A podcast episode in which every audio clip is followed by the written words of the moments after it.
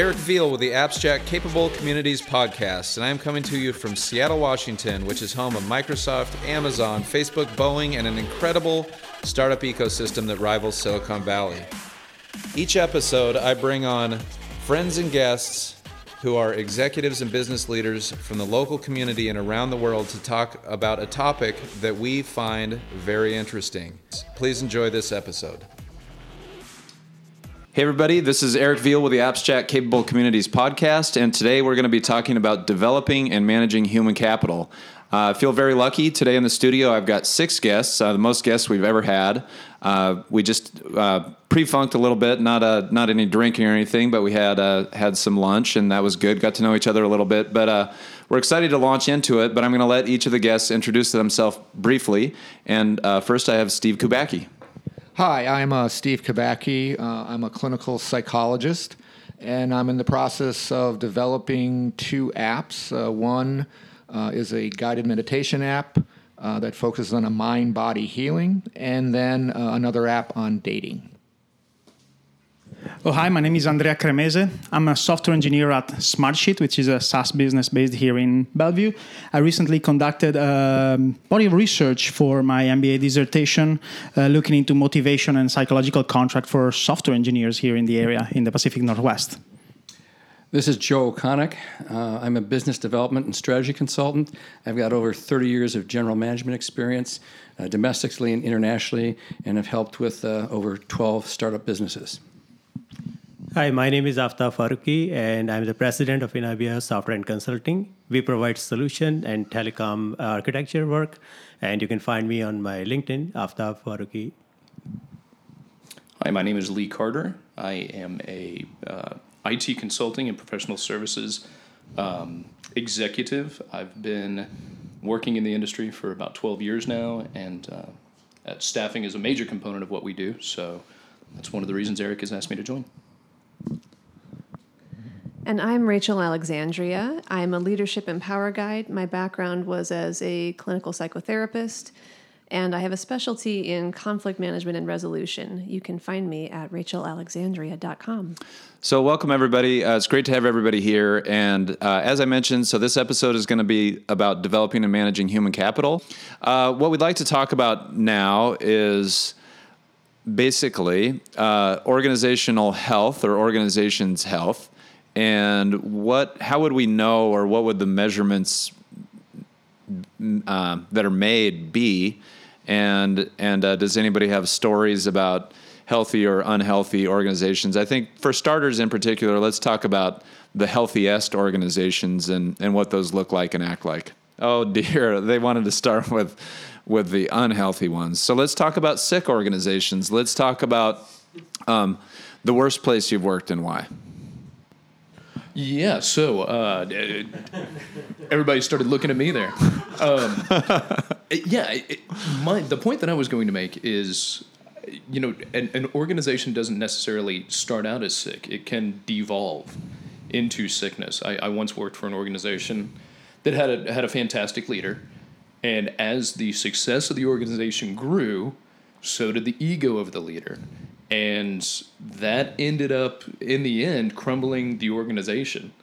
Um, and, and it's no longer extant. So individuals and kind of heroism can be an issue if all of the pride and so forth is in a singular individual that can create risk and problems. Yeah, hubris hubris, more than pride. Ego. You know, it wasn't taking pride in the organization. It was the hubris of look at what I've done, look at what I've built, me, and not necessarily taking into account that it was built with a large team of people that worked yeah. very hard to get it where it was. Right, right. So, so more I, not less we. So here's a theory: our organization's only as healthy as the leader.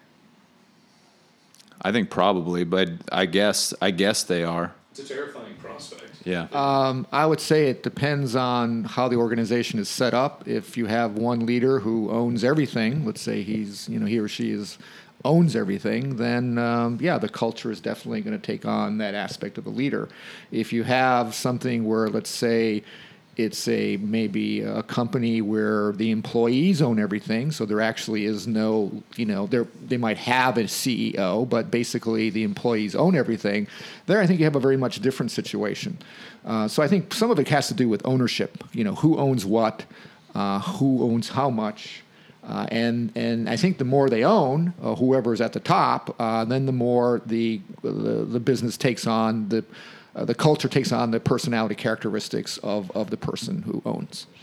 Well, it's something interesting because I, I do some work called uh, systemic constellations that looks at, and I know this is going to be a, a, fuzzy topic here, the energy of a system.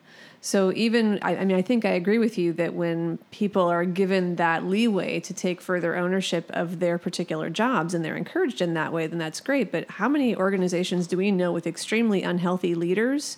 Who even allow that. Um, and I also think whoever's in charge, they they send, for lack of a better explanation, vibrations. You know, like the people who work below them, they they kind of feel how that person is and how it is to behave with them, and that trickles down. You know, that I think the person holding the container of the organization or the pe- person or people, that's what determines the health of the organization at large. So, as Steve said, it's true if the person, uh, the CEO, own most of the company, the environment may be better. But it's true and not true at the same time because when the person own thing, he think he's the smartest person on earth, and instead of doing the right thing, he so many things he do the wrong thing, which employees not happy with that. On the other hand, my own company, we have a very open culture, and um, everyone has a voice, even though uh, like HR, who's nothing to do with the operation. But whenever any crisis comes or something, we need some advice. We all sit down together and try to resolve the issue. Even though, again, like operation issue, HR can come and say, give their idea, and then of course I have to take decision. But I listen everyone, and that was the. I think the environment is very healthy in the company. Well, it sounds like you're a healthy leader. That helps. So, um, interesting couple interesting perspectives. I had the have had the opportunity to work for publicly held companies, privately held companies, and family-owned companies who held the majority of shares in a publicly held company. Um, and I want to share just a couple of stories about things in terms of the impact of culture and leadership that, that I had uh, my hand in. And one was starting with a company from the Czech Republic called Eurotel in the 1990s, a cellular telephone company, which was a monopoly. And we knew that competition was going to be coming. There'd be a, second license. The Germans would most likely get it. And you know, we felt that how were we going to compete? We were going to compete on better customer service and focus on the customer. Um, we set everything up around that, got the board to allow us to start implementing customer loyalty when we were a monopoly. Okay? As a monopoly, customer loyalty programs. we actually started lowering price when we were still a monopoly. And um, I left the company in 1996. Um, it was held then joint owned by what is now Verizon and U.S. West and the Czech government. You know, the ownership stayed that way. It eventually went private. Three or four more competitors came in between 1996 and the, like 2004. Um, with all that competition, that company maintained its focus on customer service, maintained its number one market share position, which no other monopoly in the world has ever done, until guess who bought it? Telefonica bought it and they began to manage it like a phone company. Hmm. You know, profit, profit, profit. So the culture stayed there after the leadership left for well over 20 years, is because everybody who owned it and participated said that's the mindset and culture. So that, that's kind of one story. The other story is inside of a family-owned and managed business, uh, a conglomerate in the Far East. Uh, they had over 100 uh, different companies. They made an investment in telecom at the time that uh, five other companies were all getting licenses. It was a hyper competitive situation, hundreds of thousands of people on waiting lists to get in. And um, over five years, we built that into a billion dollar business, did an IPO, um, you know, implemented many of the same things in terms of culture and training and development, et cetera. Um, and within two years of my departure um, as the leader, and I'm not saying I did this, but the culture that we built, because the next set of leadership was so focused on profit, they cut training they cut R&D. They cut all the systems that we had in place for uh, uh, HR processes on process, et cetera, et cetera. Um, and you know, we had gone through layoffs. We had done all kinds of things, and very quickly leadership at the top changes, and if there's not a push from the second layer of management, and that layer of management was not willing to push back up uh, when there was a change of leadership. So it's not just the person at the top; it's it's really that second level of, of, of leadership that I think in corporations will drive for a sick or healthy culture. From my experience. So, do you think that the second layer can actually combat? To, to me, I, I held and I've seen in my experience that given a long enough time horizon, the uh, organization will reflect the leaders. Well, so, do you think that that second level actually could potentially, quote unquote, combat that? Well, what happened was that when the new person came in, um, that after a year or two, they kind of got fractured, and people who didn't like the new leadership approach, they started leaving. And you know, over the years, probably 80% of those second-tier people left. The ones who stayed were the ones who were more compliant, didn't want to lose their job, didn't want to take the risk, et cetera. Um, and and if they had if they had all bound together and say, no, no, this is what we believe in, I believe that they could have forced that next leader out. I've seen that happen too. So, can the size of an organization actually help insulate against poor leadership? does it does it run rampant within a smaller organization, or it, can can a large organization where the leadership has to trickle down? To, Oh, I think Sorry, it's more I'm, I'm visible. No, you're okay. I think it's more visible in an, or palpable, perhaps, in a small organization. It seems. Uh, place I work, you know, three, you know, thousands of people work there. Uh, the management team is very visible you know who the CEO is, and you know who you know you, you know who the the the executive leadership is for the most part, um, but you don't probably know them fantastically. Whereas if you were a you know working at a small mom pa, you're ultimately going to probably know the people, and I think that you feel those things a lot more deeply, and each of the personalities have a lot bigger impact on your perception of what's going on. What what other thoughts do we have about? So the topic here is organizations' health and basically how we know if it's healthy or not. We talked about the importance of the leader. We talked about the importance of the management team going down. Obviously, the people and, and tolerance, I think, to that point, uh, like we said about risk or just behaviors that are and are not tolerated or encouraged, and how um, incentives work for that, both good and bad, sticks and carrots for good behavior, bad behavior. What other principles or practices can we think of about good organizations?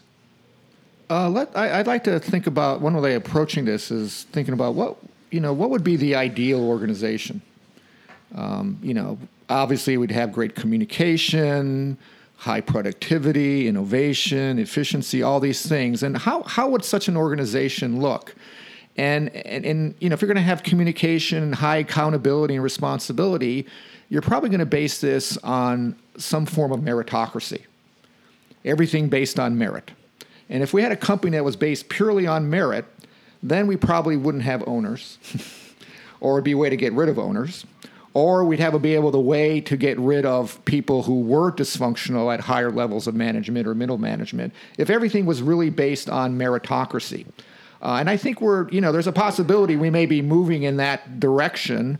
Um, I'm, I'm, thinking of like, and this may be carrying things a little little kind of off. But you know, when we get to Mars, you know, what is Mars going to look like in terms of our economy? Um, and, and I think you know, Mars is going to be high tech. Uh, I mean, there's probably going to be no ownership for people living on Mars. Uh, everything is going to be free, and it's probably going to be based purely on meritocracy. So here's the problem with meritocracy as as the only way of establishing that kind of um, health that when we were talking in the last episode about um, psychopaths, um, people with you know chronic personality disorders, narcissistic personality disorder, they do rise in meritocracy because they get results, because they know how to manipulate people, because they know how to make sales.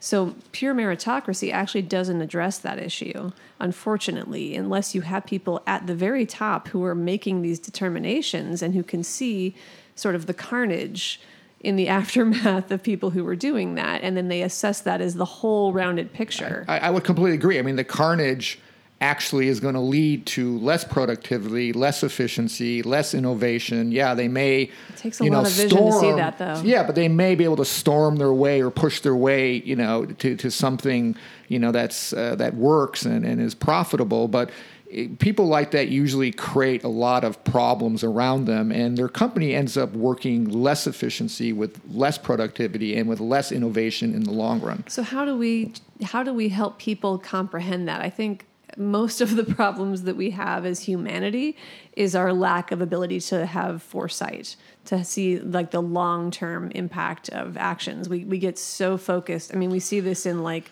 the top richest people. It's all about more money, more money, more money and they don't even think about the impact like where's my company going to go if I'm the head of Exxon? Eventually we're going to run out of oil. I mean, do they just think, well, I don't care cuz I'm going to die, but what about my kids? When there's no more product, literally. So they, even those people don't have that kind of longer term vision to think about you know, when you were the person running the Pony Express and you see railroads coming in, how do you adapt instead of just continue pushing, pushing, pushing forward?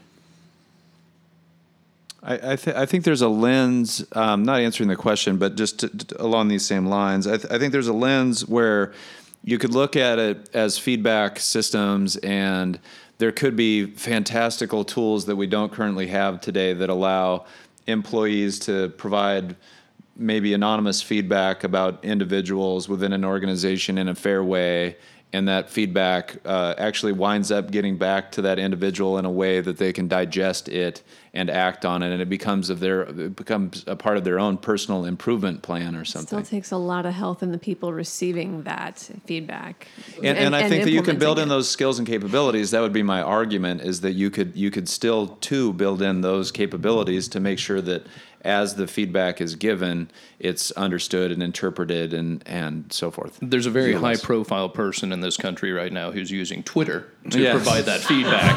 And it's not working terribly well. Well, it's the Yeah, the feedback he gets on That's- is not I think there's the limitation of 140 characters that really gets to us. But I think going back, going back to perfect meritocracy, that will, I mean, that will work if we assume that we get perfect information.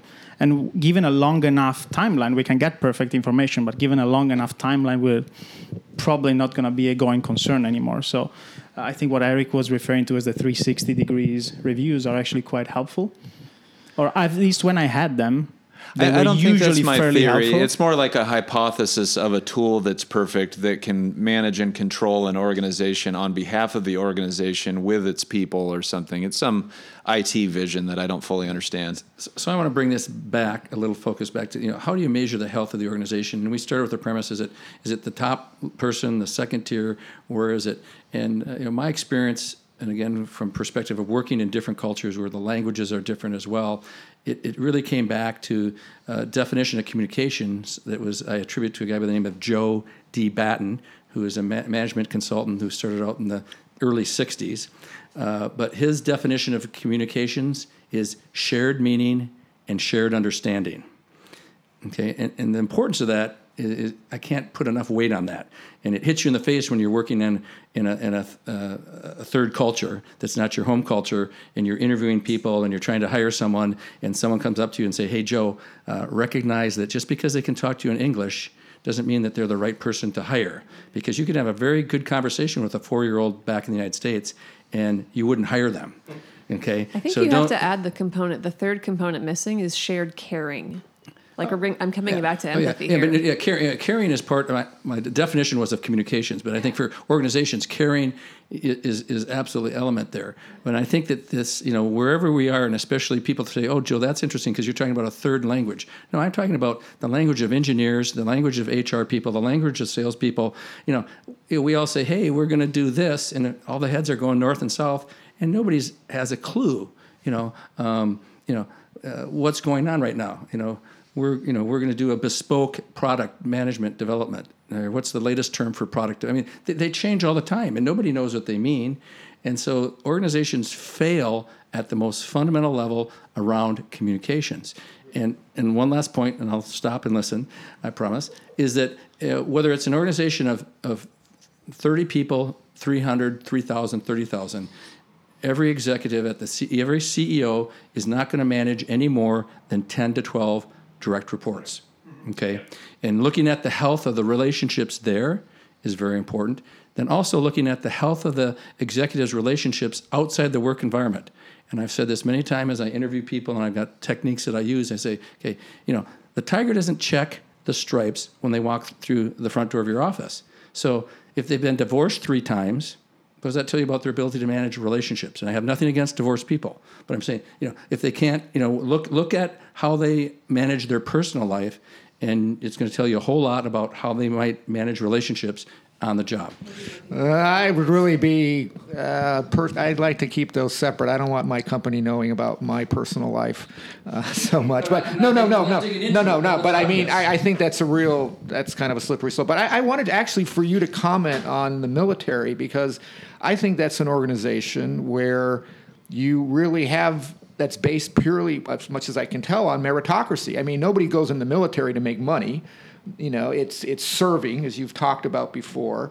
Uh, and yeah, there's I'm, there's politics and there's some other stuff going on, but it really is an organization based on meritocracy and accountability. Am I correct with that, or? Yes, and, and, and our, our host here as well, who has experience in other branches of the service, said it, it's very clear. I mean, there's a clear vision defend and protect the Constitution of the United States, so help me God.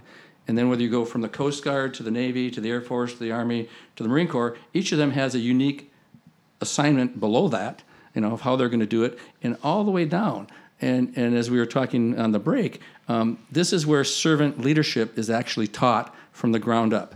You know, as soon as you go to be a squad leader and are now responsible for four other people in your squad, you know, all the way up to you know being a general, you put yourself last. I mean, you go to the end of the line. You don't eat before the people are taken care of. You know, you just learn this as part of being dipped in that culture of you know we're going to take care of each other uh, no matter what. And that's what uh, Simon Sinek's book's about, Leaders Eat Last. Like he actually delves into that and, and describes why that's so successful.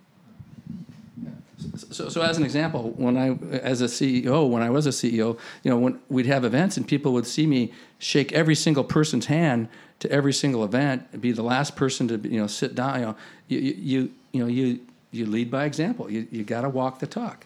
And it's one thing to have it written up on the wall or in the employee card that they carry around and say, well, what are the values? You, you test the health of an organization. And I'll, I tell this when I go into organizations in transformation. I said, if in two years I can't walk around this organization and have people say, in your own words, tell me the values of this organization. And the value should be no more than three or four. In your own words, what's our vision? You know, what's your department's target for this year? What's the company's goal and measurement? If you can't just walk around and ask people without them, you know, open up, you know, their their notebook or their laptop or looking for their card, and, and you know, if they don't know that, the health of the organization is, you know, terminal. And leadership absolutely has to personify that. You're right. So it's nice to hear that you did that because there are entirely too many organizations where they don't. So, But uh, the the example for military maybe is different. I see it very differently because uh, military is not, like you said, not for making money, and plus their leadership is go to the lower level too. So their, uh, but uh, so their uh, goals are very different than the other organization. Organization, the private organization, they wanted to make money, right? So their their goals are different their measurement are different tactics are different so they they do everything differently how to you know take company move forward to make more money not only you know just to keep just one draw line and just follow this line for the rest of the you know the life of there You know, the, the military has led the way in all kinds. I mean, like racial integration. I mean, when you look at the military, the military has kind of been, at least the United States military, has kind of been on the cutting edge of cultural change. And, and I, I think it's possible that, you know, maybe, maybe we need to move corporations and businesses to be more like the military. I don't mean kind of hierarchical and authoritarian either, but one that's really based on meritocracy. I, I think it's, a, it's something we should consider.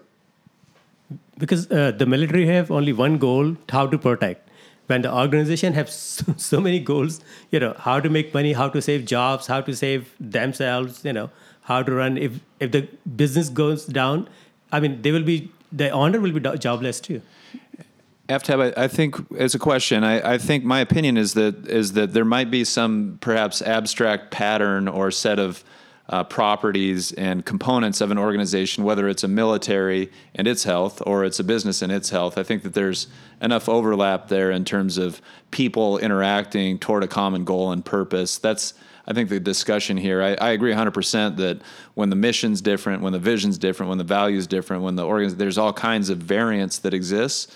But the question is more, I think, a leadership one of how can we, or again, uh, envi- envisioning the perfect organization, we can borrow practices from seemingly totally different cultures and and implement them.